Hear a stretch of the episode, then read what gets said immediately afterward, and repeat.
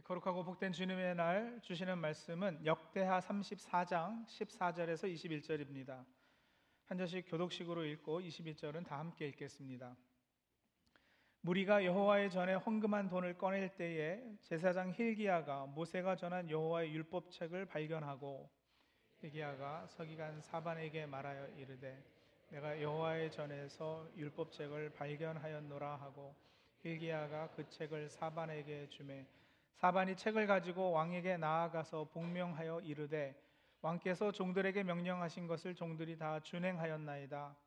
또 여호와의 전에서 발견한 돈을 쏟아서 감족대들과 일꾼들에게 주었나이다 하고 서기관 사반이 또 왕에게 아뢰어 이르되 제사장 힐기야가 내게 책을 주더이다 하고 사반이 왕 앞에서 그것을 읽음에 왕이 율법의 말씀을 듣자 곧 자기 옷을 찢더라 왕이 힐기야와 사반의 아들 아이감과 미가의 아들 압돈과 서기관 사반과 왕의 시종 아, 아사야에게 명령하여 이르되 너희는 가서 나와 및 이스라엘과 유다의 남은 자들을 위하여 이 발견한 책의 말씀에 대하여 여호와께 물으라. 우리 조상들이 여호와의 말씀을 지키지 아니하고 이 책에 기록된 모든 것을 준행하지 아니하였으므로 여호와께서 우리에게 쏟으신 진노가 크도다 하니라. 아멘. 네, 팀 빌딩 게임이나 공동체 훈련할 때 간혹 하는 말 전하기 게임이라는 것이 있습니다. 사람들이 이렇게 쭉 줄을 서는데 다 뒤돌아보고 어, 앞에 사람만 이제 사회자를 보면은요 사회자가 종이에다가 글을 써서 그 앞 사람만 이렇게 볼 수 있도록 하는 거죠. 그러니까 예를 들어서 그 종이에 호랑이라고 적혀 있으면 그걸 이제 읽은 그 앞 사람은 자기 뒷 사람을 쳐서 돌아보게 해서 그 사람에게만 이 몸짓으로 호랑이를 표현해서 보여주는 거예요. 그러면 이제 그걸 본 뒷사람은 또 자기 뒷사람에게 또 몸짓으로 전달해서 표현하고 그렇게 이제 제일 마지막에 있는 사람이 어, 이 처음에 종이에 뭐라고 적혀 있는지를 맞추는 이런 게임인데 종이에는 호랑이가 적혀 있었어도 마지막 사람은 뭐 비슷하게라도 맞추면 고양이라고도 하고 또 어떤 팀은 뭐 공룡도 나오고 한참 벗어나면 외계인도 나오고 때로는 상상을 벗어나는 재밌는 답들이 나오기는 하는데 이런 게임들 한 번은 다 해보셨죠? TV 예, 예능 프로그램에서도 가끔 하기도 하고요. 공동체 훈련 차원에서 이런 게임을 하는 것은 다 이유가 있지 않겠습니까? 그것은 어떤 말이나 내용이 한 사람에게서 다른 사람에게로 옮겨질 때는 분명 변형되고 변질성 가능성이 있다는 겁니다. 그렇게 말 안 했는데 그렇게 들었다는데 어떡하겠어요? 말한 사람의 의도와 다르게 들은 사람의 생각이 더해지고 또 다른 사람의 과장이 보태지고 해서 결국 처음에 의도하고 전했던 그 말이 아닌 전혀 다른 말이 돌아다닐 수도 있습니다. 그래서 누구에게 무슨 말을 전해 들을 때는 참으로 조심하고 가려들어야 할 것이고 그 말을 옮기는 입장에서는 더욱 조심해야 할 것입니다. 사람의 말이 옮겨질 때도 그러하지만 하나님의 말씀도 그러할 수 있습니다. 하나님의 말씀도 잘못하면 자꾸 변형되고 변질될 수 있습니다. 아니, 역사를 살펴보면 분명 그러해 왔습니다. 그래서 필요한 것이 개혁이죠. 개혁은 없던 무엇을 새로 만드는 것이 아니라 다시 원래로 돌아가는 것을 뜻합니다. 게임할 때 제일 끝에 있는 사람이 아 이거 뭐 도, 무지 감이 안 잡힌다. 무슨 말인지 모르겠다. 해서 그냥 내가 새롭게 뭐 뒤집어 엎고 만들어야지. 예, 그렇게 할 수는 없잖아요. 그건 게임 규칙에 어긋납니다 도무지 모르겠네. 처음 사람이 뭐라고 했기에 내 앞 사람이 나에게 이런 몸짓으로 이런 걸 전해 주었을까? 곰곰이 생각해보고 그 처음 것이 무엇이었는가를 찾기 위해서 노력하는 것 이제 이게 개혁이죠 예레미야 애가 5장 21절에 보면 이렇게 쓰고 있습니다. 여호와여 우리를 주께로 돌이키소서 그리하시면 우리가 주께로 돌아가겠사오니 우리의 날들을 다시 새롭게 하사 옛적 같게 하옵소서. 표현이 정말 재밌지 않습니까? 새롭게 하사 옛적 같게 하옵소서. 세 번역 성경은 우리의 날을 다시 새롭게 하셔서 옛날과 같게 하여 주십시오라고 했어요. 여러분, 새롭게 하면 옛날과 같지 않아야 할 터인데 이 구절의 간구는 새롭게 해서 옛날 같게 해 주옵소서 하거든요. 여기 옛날이라는 것은 원래 그대로 원조 이런 뜻을 가집니다.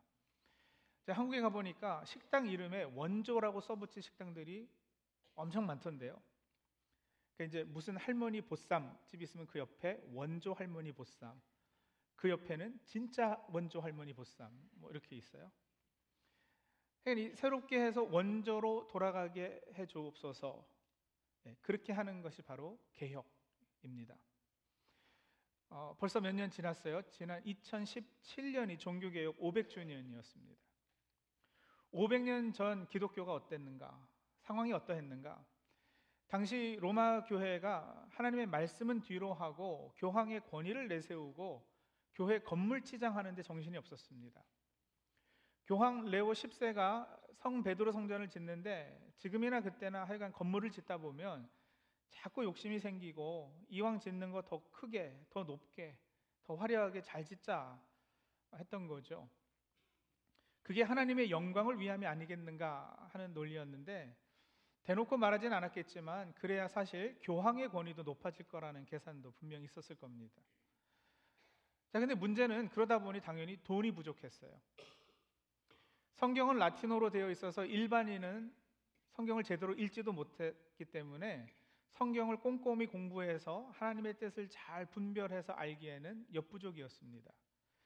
하나님에 대해 말씀을 통해 잘 알지도 못하면서도 종교심, 종교성만 가지고 시작된 이 성전 건축은 마무리는 해야 되니까 결국 성경에서는 하지 않는 이야기, 성경에 없는 이야기를 하기 시작한 거예요. 교회가 잘 아시죠? 면제부를 팔기 시작했습니다. 테첼이라는 신부가 방방곡곡을 다니면서 뭐라 그랬느냐면 여러분 이 면제부를 사시면 죄를 용서받습니다. 혹 부모나 형제들, 친척 중에 예수님을 제대로 믿지 않고 죽어서 지금 연옥에 가 있는 사람도 그 사람의 이름으로 면제부 한 장을 사시면 그 면제부를 산 동전이 헌금함에 땡그랑하고 떨어지는 순간에 그의 영혼이 연옥에서 천국으로 옮기게 될 것입니다.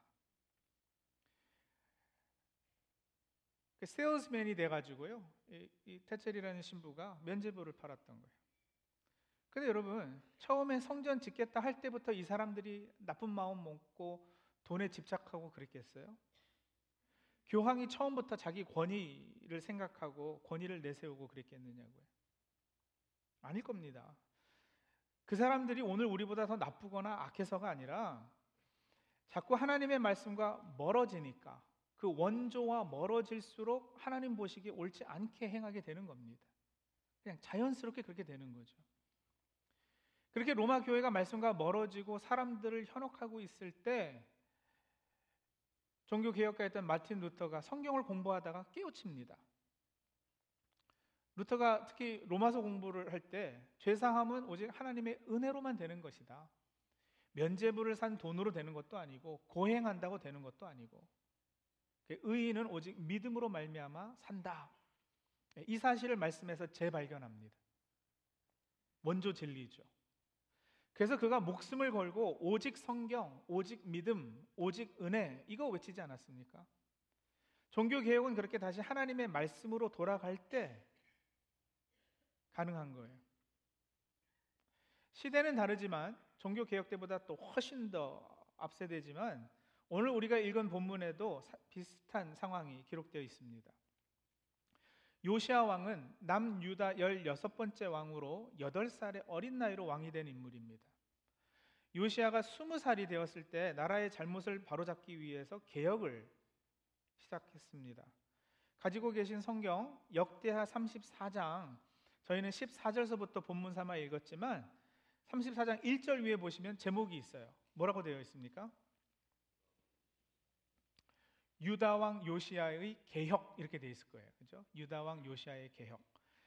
그래서 그 개혁한 내용이 이제 34장에 쭉 적혀 있는데 어떤 일들을 했느냐면 우상을 섬기는 재단을 부수고 불태웠습니다.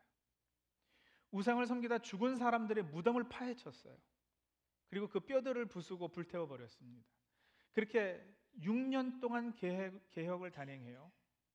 그러다가 그가 26이 되었을 때 그동안 방치해 두었던 하나님의 성전, 예루살렘 성전을 수리하기 시작합니다. 자, 그런데 이러한 개혁은 다분히 외형적인 개혁이라 볼 수 있겠죠. 우상의 재단을 부수고 우상들을 불태웠지만 그건 뭐 말하자면 목욕 한 번 한 정도에 불과해요. 성전을 수리했어요. 그거는 목욕한 후에 깨끗한 새 옷을 입은 거와 마찬가지예요. 문제는 목욕하고 새 옷을 입는다고 그 사람 자체가 새로워지진 않는다는 거죠. 사람의 내면이 그렇다고 바뀌진 않잖아요. 이런 외형적인 개혁도 당연히 필요합니다. 하지만 더 중요한 것은 속 사람이 깨끗해지는 거예요. 속 사람이 먼저 깨끗해지면 따라서 당연히 겉의 모습도 깔끔해질 것입니다. 요시아의 개혁이 단지 이런 외형적인 청소로만 그쳤다면 성공하지 못했을 거예요. 하지만 여러분 은혜죠. 정말 은혜라고밖에 표현할 수 없는 놀라운 일이 벌어집니다. 자, 그게 이제 오늘 본문 시작인 14절 말씀부터 기록된 내용인데 14절 한번 다시 보실까요? 무리가 여호와의 전에 헌금한 돈을 꺼낼 때에 제사장 힐기야가 모세가 전한 여호와의 율법책을 발견하고 여러분 우리가 컴퓨터를 새로운 것으로 바꿀 때도 그죠? 하드웨어를 아무리 비싼 돈 주고 업그레이드 해봐야 소프트웨어가 그대로면 소용없는 거 아니겠어요? 소프트웨어가 사실은 더 업그레이드 돼야지 돼요. 안 그러면 돈 낭비예요. 참된 개혁은요, 이 말씀의 재발견과 함께 시작이 돼요.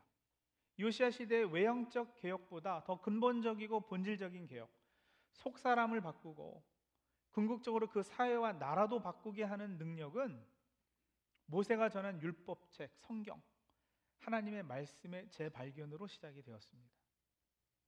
제사장 힐기야가 서기관 사반에게 발견한 율법책을 전해줬고 서기관 사반은 그 율법책을 요시아 왕에게 읽어주었습니다.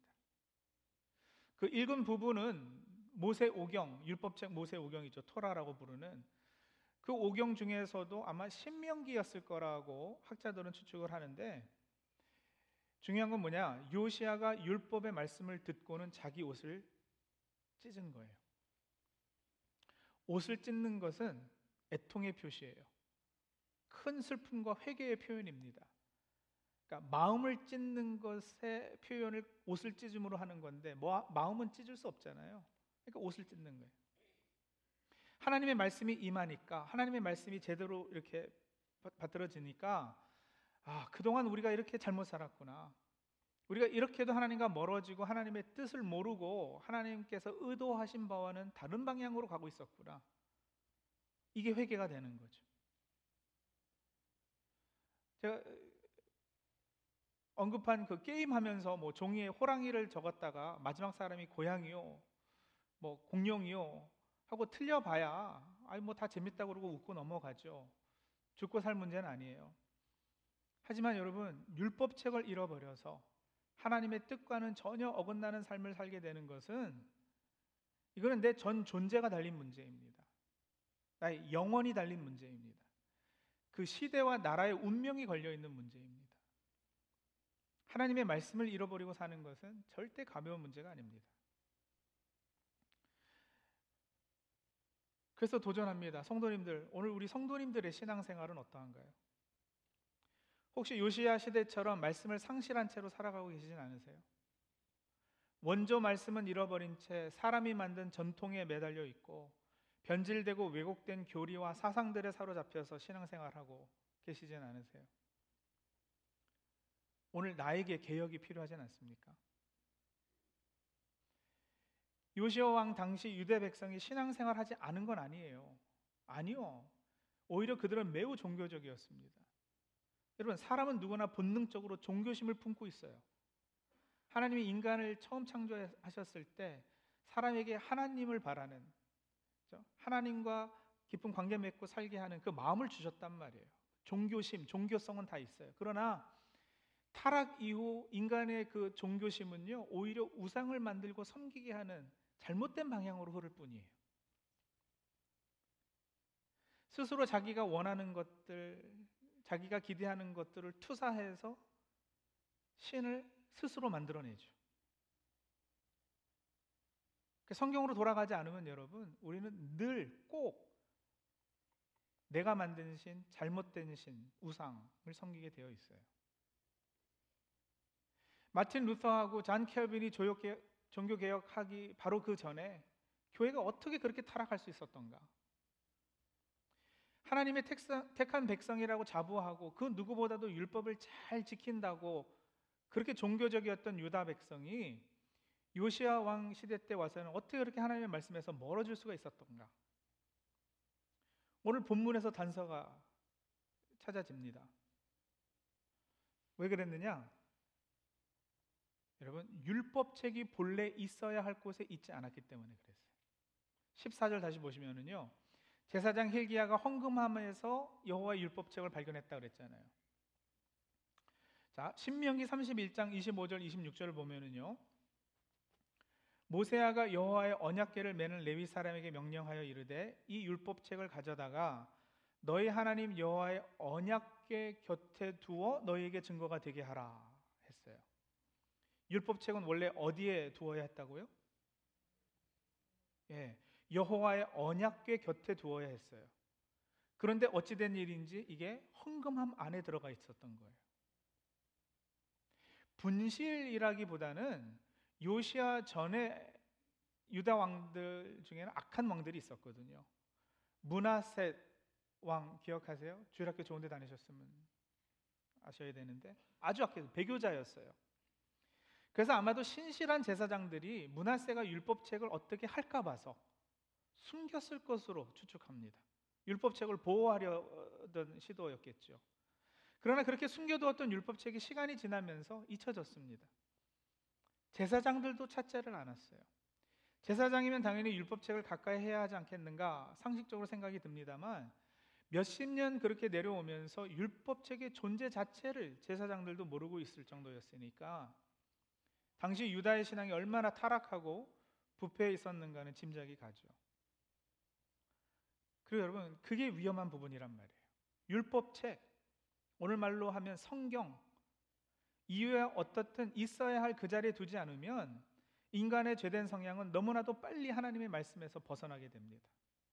신앙이 부패해서 말씀을 멀리하게 되었던, 말씀을 멀리해서 신앙이 부패하게 되었던, 하여간 신앙과 말씀은 서로 뗄 수 없는 관계에 있습니다. 우리 성도님들의 성경책은 오늘 어디에 있습니까? 연복의 속에 잠자고 있던 율법책처럼 내 성경책도 어디 구석에 처박혀서 먼지가 쌓여가고 있지는 않습니까? 주일 예배 끝나고 차 뒷자리에다가 성경책 던져놓고서는 다음 주일에 거기서 다시 꺼내 들고 교회 들어오고 그러진 않으세요? 장식용으로 책장 어디에다 잘 모셔두고 계시진 않으시냐고. 물론 여러분 단순히 성경책을 어디에 두시느냐를 묻는 것이 아니에요. 성도님들의 삶에서 하나님의 말씀의 자리는 어디입니까?를 질문하는 거예요. 성도님들의 생각을 사로잡고 있는 것은 하나님의 말씀입니까? 아니면 그제 본 영화입니까? 무엇으로 말씀의 마음의 양식을 삼고 계십니까? 신문 한 편에 오늘의 운세 뭐 그런 건 아니겠죠. 뉴스는 매일 보시면서 과연 말씀은 날마다 접하고 계시나요? 뉴스 보고 들어야죠. 세상 돌아가는 이야기 물론 알아야죠. 그러나 미국 정치 상황, 한국 정치 상황, 세상 전쟁과 난리 소리에 마음을 빼앗기고 계시진 않느냐고요. 가끔 기도하며 하나님께 집중하기 위해서 우리가 먹는 음식도 금하잖아요. 금식하잖아요. 근데 여러분, 현대에는요. 늘 들으시는 유튜브 방송이나 팟캐스트 방송을 금식하실 필요도 있어요. 유튜브 방송 하나 보고 나면 알고리즘으로 계속해서 비슷한 주제의 영상들이 이렇게 연결해서 뜨는데 별 생각 없이, 생각 없이 누르게 되잖아요. 그렇게 그 영상들 보다 보면 어떤 때는 막 분이 차오르기도 하고 또 다른 때는 짜증이 나기도 하고요. 이 마음 지키기가 쉽지 않습니다. 그러고 나서 기도하려고 눈 감으면 보았던 영상의 잔상이 남아서 떠오르고요. 계속 딴 생각하게 되고 하나님께 집중하기가 어렵습니다. 저만 그런가요? 다들 경험해 보시잖아요. 어떠한 중요한 결정이나 판단해야 할 때 내 안에 이 체내화된 하나님의 말씀이 나에게 올바른 지혜를 줍니까? 아니면 인터넷에 떠도는 세상 정보에 더 귀 기울이고 계십니까? 구글 설치를 구글 신이라고 부른 게 꽤 됐어요. 그렇죠? 이제는 그보다 더 강력한 신이 나타났어요. 챗 GPT 신이라고. 그 신이라고 지칭하는 것이 과언이 아닐 정도로 하나님과 대화하는 것보다 챗 GPT와 더 많이 대화하고 계시진 않으세요. 말씀이 있어야 할 그 자리에 있지 않으면 우리는 진리에서 벗어난 신앙생활, 하나님의 뜻과 의도와 상관없는 종교 생활을 하게 되고 말 것입니다. 목사님 뭐 큐티나 꾸준히 성경 공부하지 않아도 또 뭐 매주일 설교 듣지 않아도 제 마음에는 늘 하나님이 계셔요. 굳이 성경 공부하지 않아도 저는 그래도 기본 바탕에 깔린 믿음이 있어요. 예, 그러시겠죠. 근데 한번 보십시다. 요시야 당시 유다 백성도 신앙생활 했다니까요. 자기들도 하나님의 백성이라고 그러고 다녔다니까요. 근데 여러분 율법책 없이도 제사장도 있고 성정도 있고 다 있었어요. 성전에서 제물도 바치고 할 건 다 했어요. 그럴듯하게 흉내는 다 내고 있었다고요. 하지만 주전자 안 뜨거운 물에 개구리를 집어넣으면 당장에 뛰쳐나오지만 미지근한 물에 개구리 넣어놓고 서서히 온도를 높이면 그 안에서 물이 끓어서 개구리가 죽게 돼도 인지하지 못한다 그러잖아요.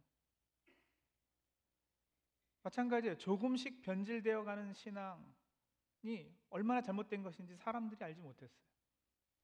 아세라 목상들과 아로 새긴 우상들, 부어 만든 우상이 가득 차고 산마다 산당이 들어섰고요. 바알의 재단과 태양신들 앞에서 절하고 엎드리는 혼합 종교가 판을 치게 되었는데도 그게 뭐 그렇게 잘못된 건지 알지 못했다고요.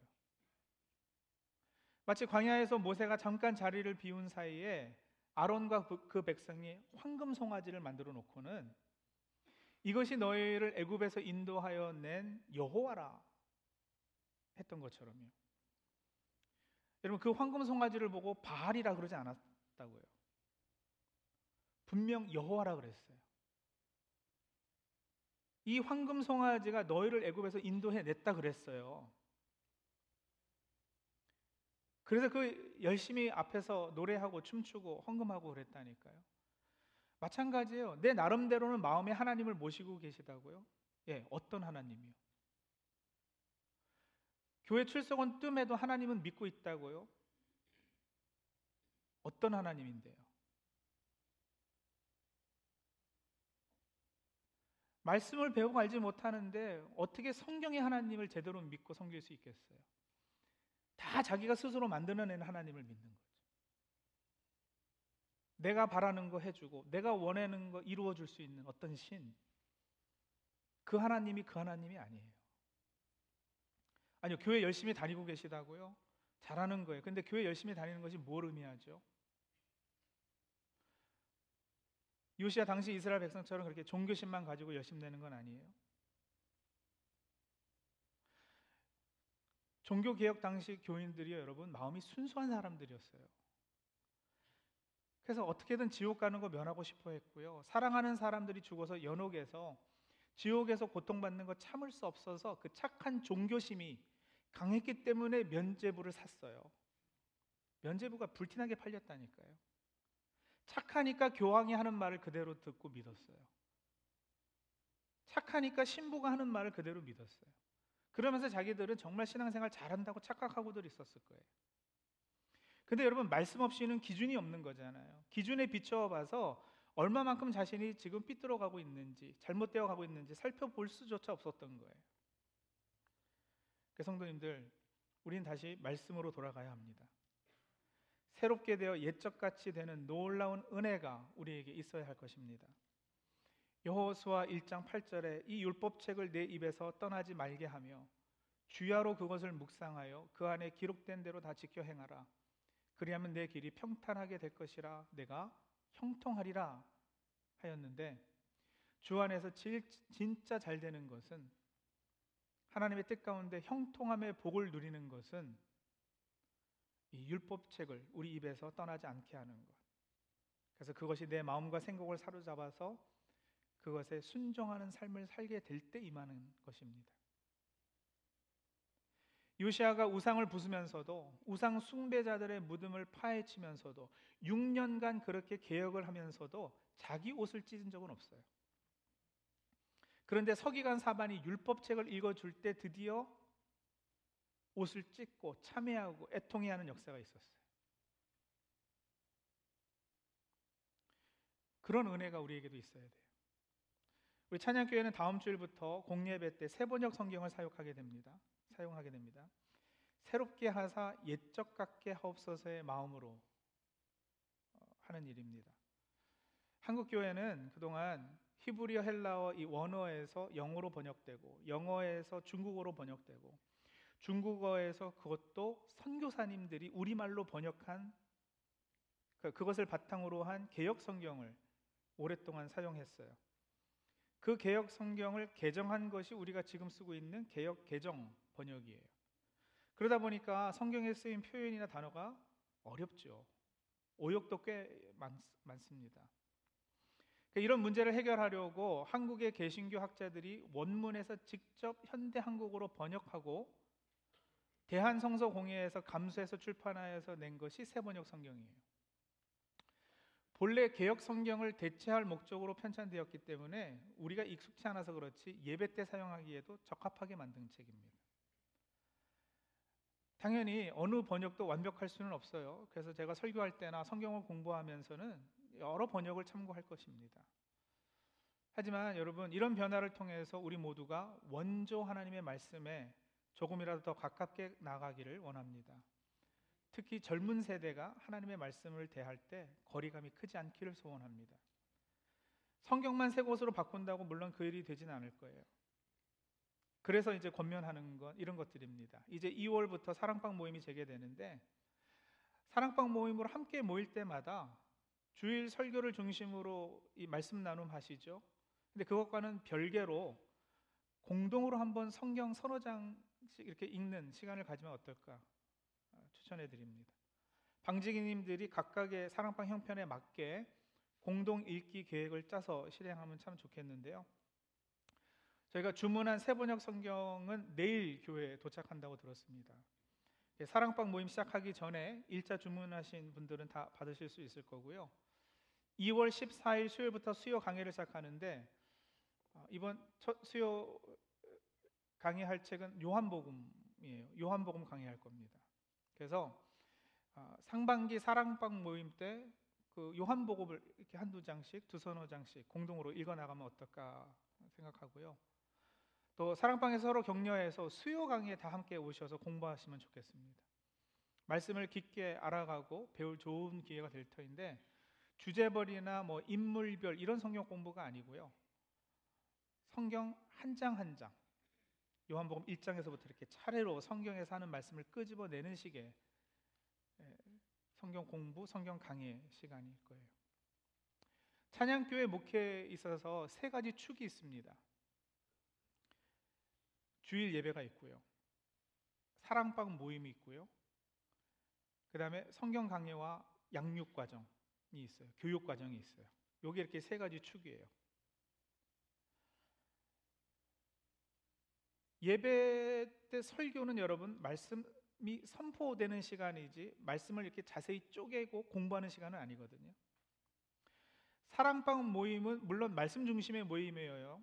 말씀을 나누고 말씀을 적용하고 그래서 서로 말씀을 어떻게 살아냈는지 이야기하고 그렇게 공동체 삶을 훈련하는 곳입니다만 말씀을 깊이 공부할 수 있는 환경이기보다는 그러면서도 말씀 중심의 교제, 친교의 기능이 강할 수밖에 없지 않겠어요?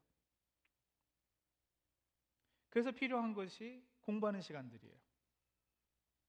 사랑방 모임을 매주 모이지 않고 두 주에 한 번 모이자 한 것도요. 그렇게 수요 강해 그리고 앞으로 마련되는 여러 공부반들 이렇게 참여하실 수 있도록 예, 시간을 좀 이렇게 적절하게 배분하실 수 있도록 한 거예요. 거실반 사기도 여러분 3월 12일부터 시작되는데 이번에는 화요일 저녁에 합니다. 거실반 과정도 찬양 교임이면 다 필수 과정인데 어, 이번에 시간 되시는 분들은 꼭 참여하실 수 있기를 바라고요. 그 외에도 우리 성도님들 개인은 성경 통독을 한번 시도해 보시면 좋을 것 같아요. 새 번역 성경책 받으시면 이제 새 번역으로 한번 통독을 시작하시죠. 통독 그 성경 읽기표는 저희가 나눠 드릴게요. 어, 그래서 사랑방에서 서로 어카노빌리티를 가지고 어, 같이 한번 좀 격려하면서 동기부여 받으면서 해도 좋겠어요.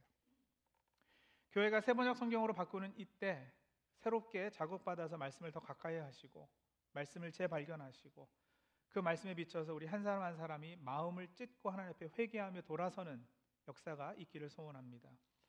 하나님께 택함을 받아서 중생한 사람들, 거듭난 사람들의 가장 큰 특징이 바로 이 말씀에 대해 갈급함이 생긴다는 거예요. 목마른 사슴이 시냇물을 찾는 듯한 갈증이 생깁니다. 여러분 거듭나지 못한 사람은 그런 갈증이 아예 없어요. 근데 말씀을 더 아, 아, 알아가고 싶고 하나님이 무슨 말씀하신 건지 자꾸 파고 싶고 하는 그 갈증이 있는 것은 우리 안에 내주하시는 성령님께서 하시는 역사인데 예, 그 역사를 통해서 말씀이 새롭게 들리고 깨달아지고 성령님께서 그 말씀을 살아내도록 힘주시고 이끌어 주실 겁니다. 새로 주문하여 받게 되실 새 번역 성경책이 빨리 헤어지도록 가까이 하시길 바랍니다. 어머님의 무릎 위에 앉아서 재미있게 듣던 말, 그 귀하고 귀한 말씀, 시시때때로 성경 말씀 읽으며 주의 뜻을 따라 살기로 다짐하며 이 성경 심히 사랑합니다를 진심으로 고백하는 저와 사랑하는 찬양교 성도님들이 다 되시기 바랍니다. 기도하시죠.